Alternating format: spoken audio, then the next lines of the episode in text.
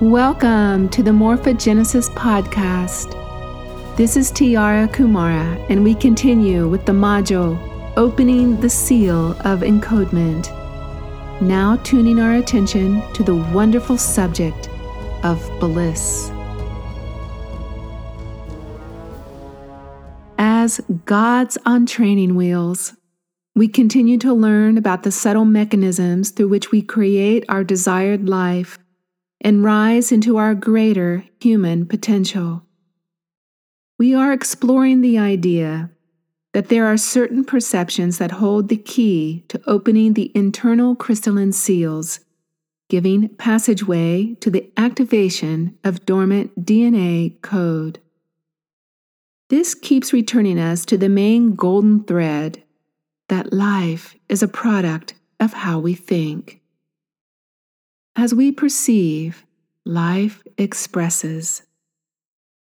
All of our beliefs, hereditary traits have combined to encode the building blocks of our physiological system.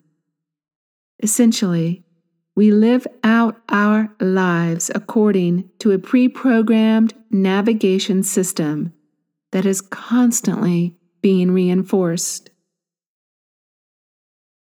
The awakening renegade spirit in us says, Oh, but wait a minute. There is something more to this story. We deeply feel this, and yes, there is a very special essence to us that is not imprinted into the matter body. It lives in a whole other octave, transcending any idea of time. Our human senses are not even designed to detect it.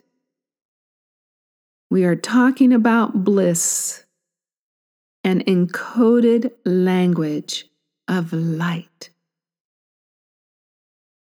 Feel into these words joy, passion, excitement, inspiration, ecstasy love, giggles, euphoria.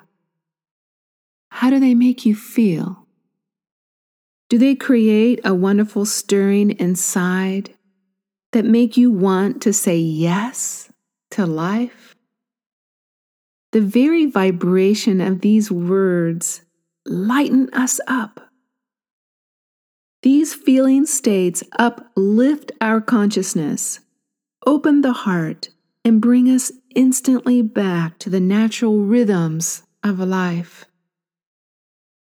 Acting upon any of these elevated states is what keeps us aligned with our true natural self. All of these states vibrate as an expansive resonant field that enlivens the code of bliss. This transcendent encoding vibrates as your energetic core and is the foundational frequency overlay that activates your divine human blueprint. It is from my deep intuitive sense that an embodied state of bliss is so powerful that it can override limiting memory fields in the body it can even potentially rearrange the letters of our nucleic acid base, altering the very building blocks of our DNA program. Bliss is the prime fundamental vibration of creation.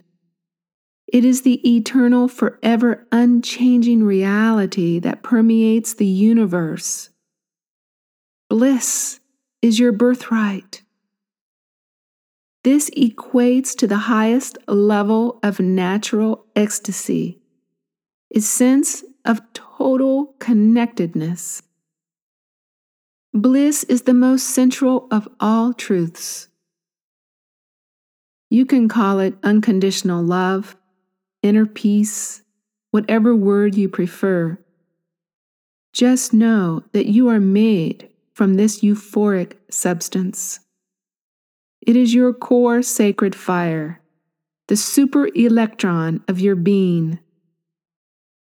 It is the primordial vibration, the exquisite essence that propels everything in the matter world to crystallize. Bliss illumines a clear path back to the totality of your God self. One could say that the idea of enlightenment is simply to vibrate yourself as a bliss driven blueprint. If you can do this, you are in union with the vibration of all that is. All religions speak about this using words like rapture, nirvana, samadhi, amrita flowing. Spiritual seekers sit in meditation for years upon years, decades, an entire lifetime to experience this seeming far reaching state. As a devout meditator myself, I often scratched my head asking if all of it was really necessary, at least the way that I was doing it.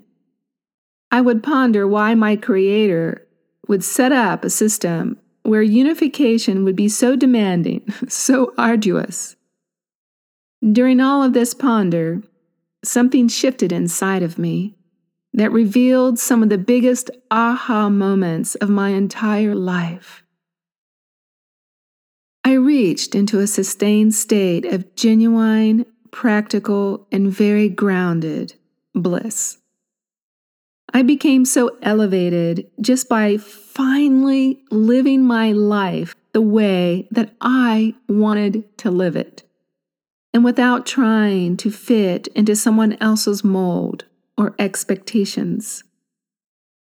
It sounds so easy to share it like this.